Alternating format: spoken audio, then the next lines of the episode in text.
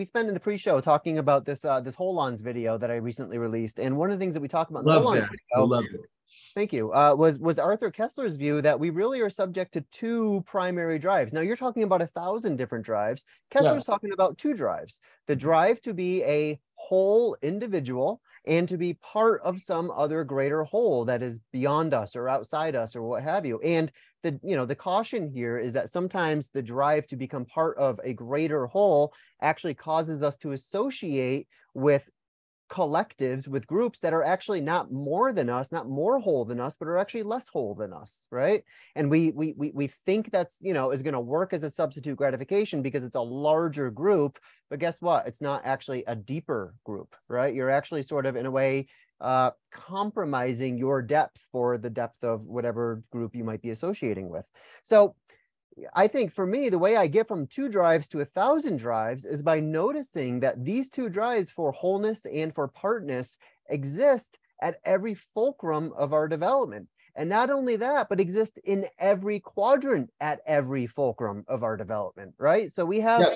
Sort of base physiological, like a hunger drive that is going to take the form of both uh, a pursuit of wholeness as well as a pursuit of partness. And then we feel it again with the sex drive. And then we feel it again with the hunger, or I'm sorry, with the the power drive, and then the love drive, and then the self-expression and authorship drive. And, and on you go all the way up to self-actualization, self-transcendence, and all of that. But every step of the way, there's an there's a a I'm not even going to say it's an invitation. It's there's a need, there's a necessity to find new ways to integrate that polarity of my wholeness versus my partness.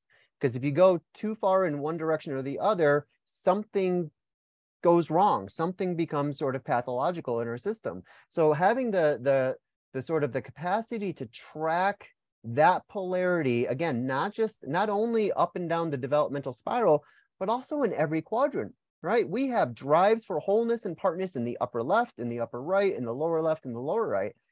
Even beyond that, we have it in all eight zones, right? There's there's something phenomenologically about what feels good or feels right or feels aesthetically pleasing about wholeness and partness in zone one. And then we have structural shadow, you know, sort of components to it.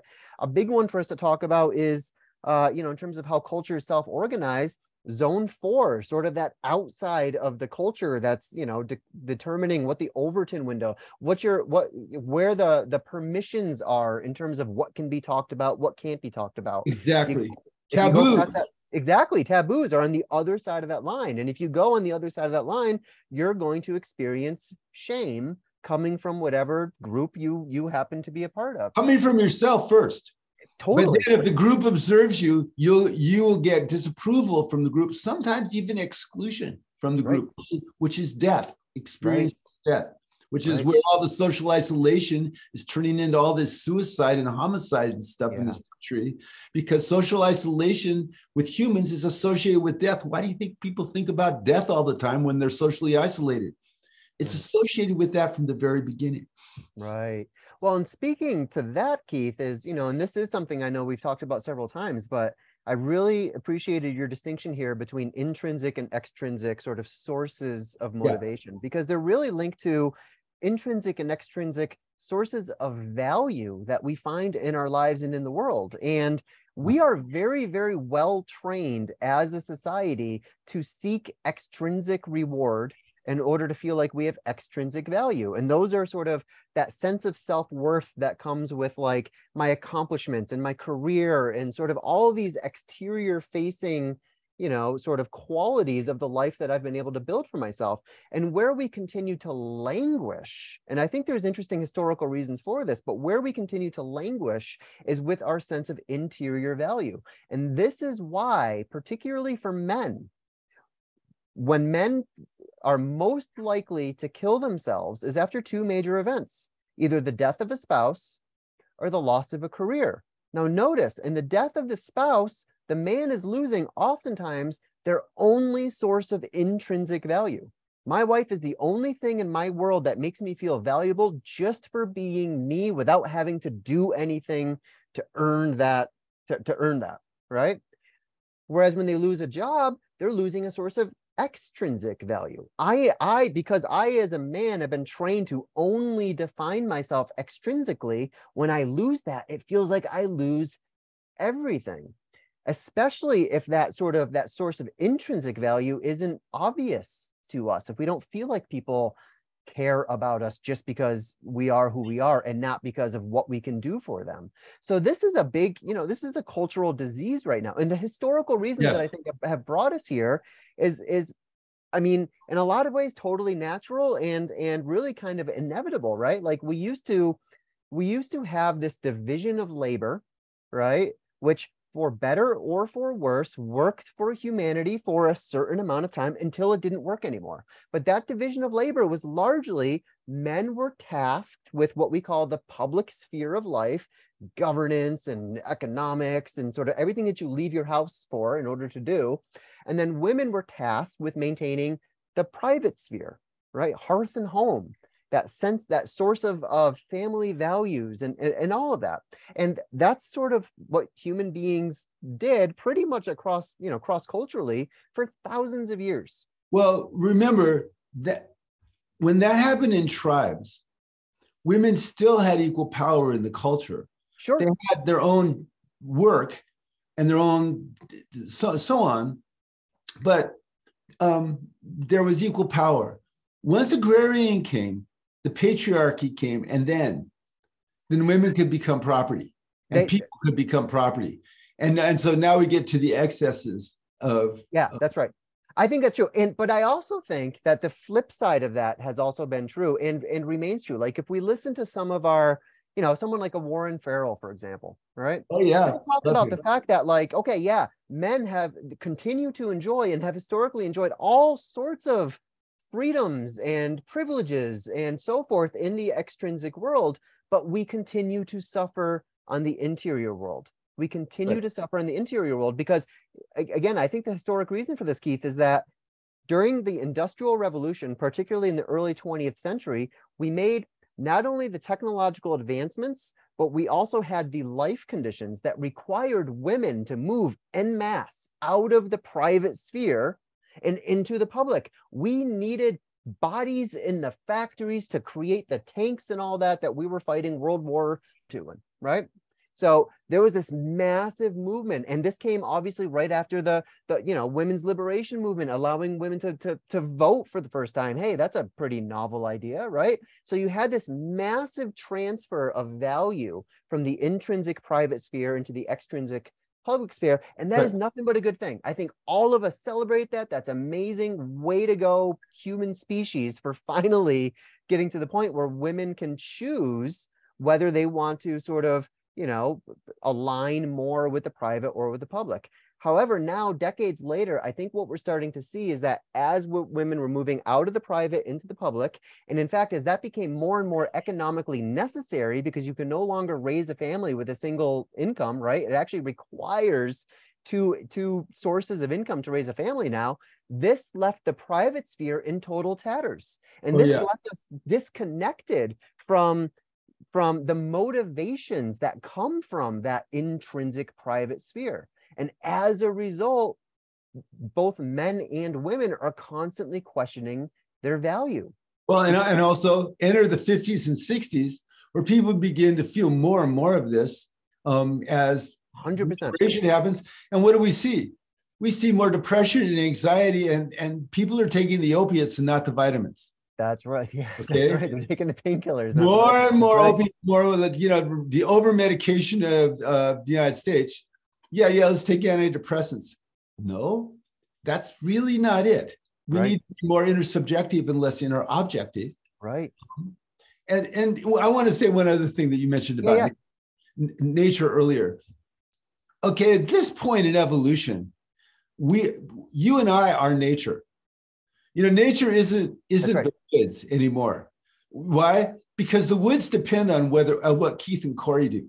Right. If Keith and Corey continue to do a, a lot the extractive capitalism stuff that's been going on, the woods are going to all disappear. Okay, not to mention all the insects and the birds and everything else.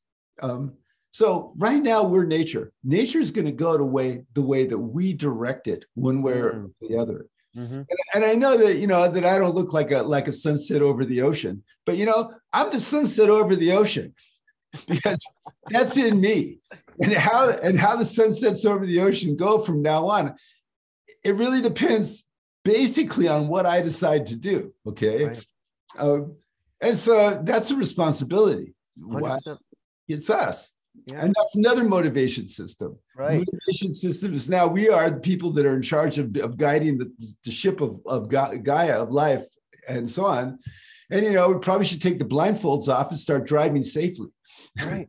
Well, I think that's kind of the thing, Keith, is that, you know, with each of these stages of technology, which in turn sort of, you know, become the exterior form yeah. of these these cultural stages that we're moving through and these worldviews and these values and all of that right they're they're supported and sustained in many ways by the technologies that emerge out of them and i think that you know similarly because technology radically changes the opportunities that are available for a given society to self-organize right the industrial revolution allowed possibilities to emerge that did not exist prior that's right, right?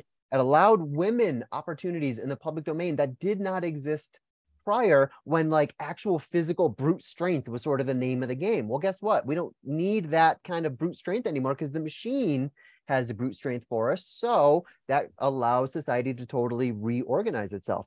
I think the same thing is about to happen with this next era of artificial intelligence and automation, which is going to force men to come back home just like women moved en masse from the private into the public, I think that this has a very good chance of moving at least a plurality of men out of the public, sort of by force, and into the private, where they're going to be noticing how diminished these values have been for them their entire lives, and is going to allow men and women together to co create sort of both domains, both spheres, the private and the public, in a more deliberate and conscientious way. I know that I myself as a father, like I've been able to raise my daughter while working at home, mm. right? So I can see her every day when she gets home from school. I am the contrary to, to what Warren Farrell says about how classically the man you know the the the man's love for his family was reflected in, in the man's ability to stay away from his family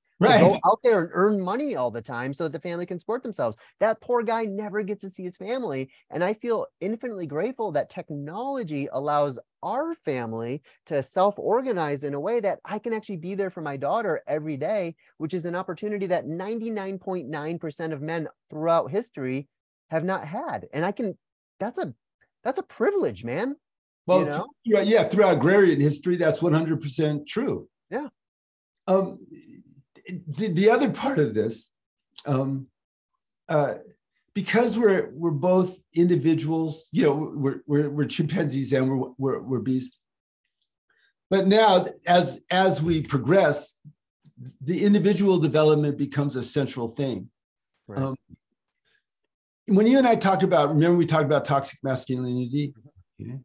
which, and, and the point that, that I made there um, was that we were throwing out the the the the, the warrior baby with the toxic masculinity bathwater. Right. Okay. And so th- the idea that that there can be an individual with their own centered moral standard that they will stand by while they're embedded in other cultures, while they have the position in the hierarchy that they need in their family, um, that's very challenging, but that creates superior cultures and superior families. One of my favorite family therapists is Salvador Minuchin. This great guy developed a thing called hierarchical family systems. Now, this is a big deal back in all green 60s because right. nobody likes hierarchy, right? But he said, if you look at the healthy families, there's mom and dad who are who are in, into each other, in charge, and are fair. In other words, you know the the the the fairness harm the care harm and the fair unfair moral things those are met and they're from in charge. That hierarchy is a hierarchy that produces healthy children.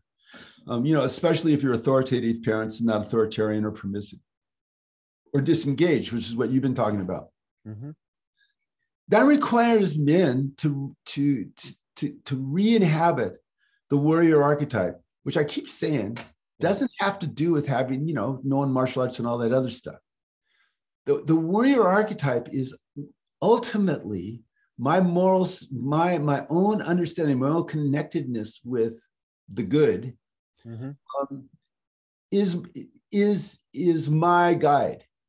It is it informs other decisions. That guy, um, particularly if he's flexible and adaptive enough to be able to be intersubjective. So, like I said, some people can't, but if you can, that's the kind of guy that pulls is a trustable masculine person that pulls feminine radiance. Mm. It, pull, it pulls a woman that can relax and just be an open channel of love into the world. That takes care of their love affair, okay, which is sadly neglected in in in what in modern society. And and what that does is it nurtures the heart of the family that enables them to go, okay, now we want to optimize our children to have the kind of life that they want and to, to balance these, these various drives in a way that works for them. And you know, there's lots of different ways because we're humans.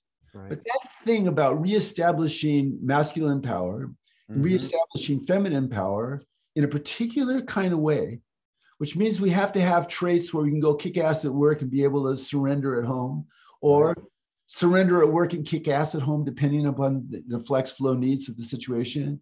To be able to have polarity in our relationships, however it goes to, to make that a primary thing while we're still completely invested in child in child rearing and other kinds of stuff.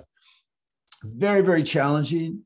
Um, to the extent that people are, are not encouraged to do this or taught to do this, there's all kinds of pathologies that they fall into. And this is what you were talking about earlier with suicide and depression, mm-hmm. medication and drug addiction, all this, not to mention all the other stuff that the, the, the extractive capitalist model, the transactional extractive capitalist model, increasingly, on one hand, I'm, I'm, I'm increasingly appalled by how, how omnipresent it seems to be, um, but I'm less offended by it. You know, I'm seeing it now as, as a form that had to happen out of Orange. 100%. It's very, very potent and very, very powerful. And I think it'll take probably some time, you know, I don't know how many decades for the new model, you know, the, the, the superior model, um, which is transformational leadership, which is generative capitalism, it'll take a while for that to outcompete extractive capitalism. Right. And, and, and, there'll be there'll be three steps forwards and two steps back. It's very much like uh, you know Putin's pedestrian 20th century war happening in the 21st century. I mean, it's just it's an utter disaster, but the contrast there's really way more contrast between that that consciousness and the rest of the world than there was in the 20th century. Nobody was surprised when somebody conquered something in the 20th century. Sure of course. Italy's taking ethiopia. Yeah what else is new you know? That's uh, right. I, I don't know if what would happen if china if if tibet was independent and china invaded them today. Right. I, I think there'd be a different world response. Yeah. No, and what this, is, what this is reflecting is the evolution of our collective motivation systems. Exactly. Everything everything is always right on schedule, right? I think that's sort of the point. Everything everything that unfolds evolutionarily is always right on schedule, right. including extractive conversations. Because because look, having conversations like this, and not just having them, being vaguely interested in conversations like this is a luxury and it's a luxury that individuals only pursue when uh, when a whole entire set of other needs has already been fulfilled. If you're worrying every day about where you're going to you know how you're going to put you know food on your table and shelter over your head chances are you don't really care about sort of the two drives of partness and wholeness and all these motivations and all that because you are subject to one of the most primal motivations there is which is simply to survive every single day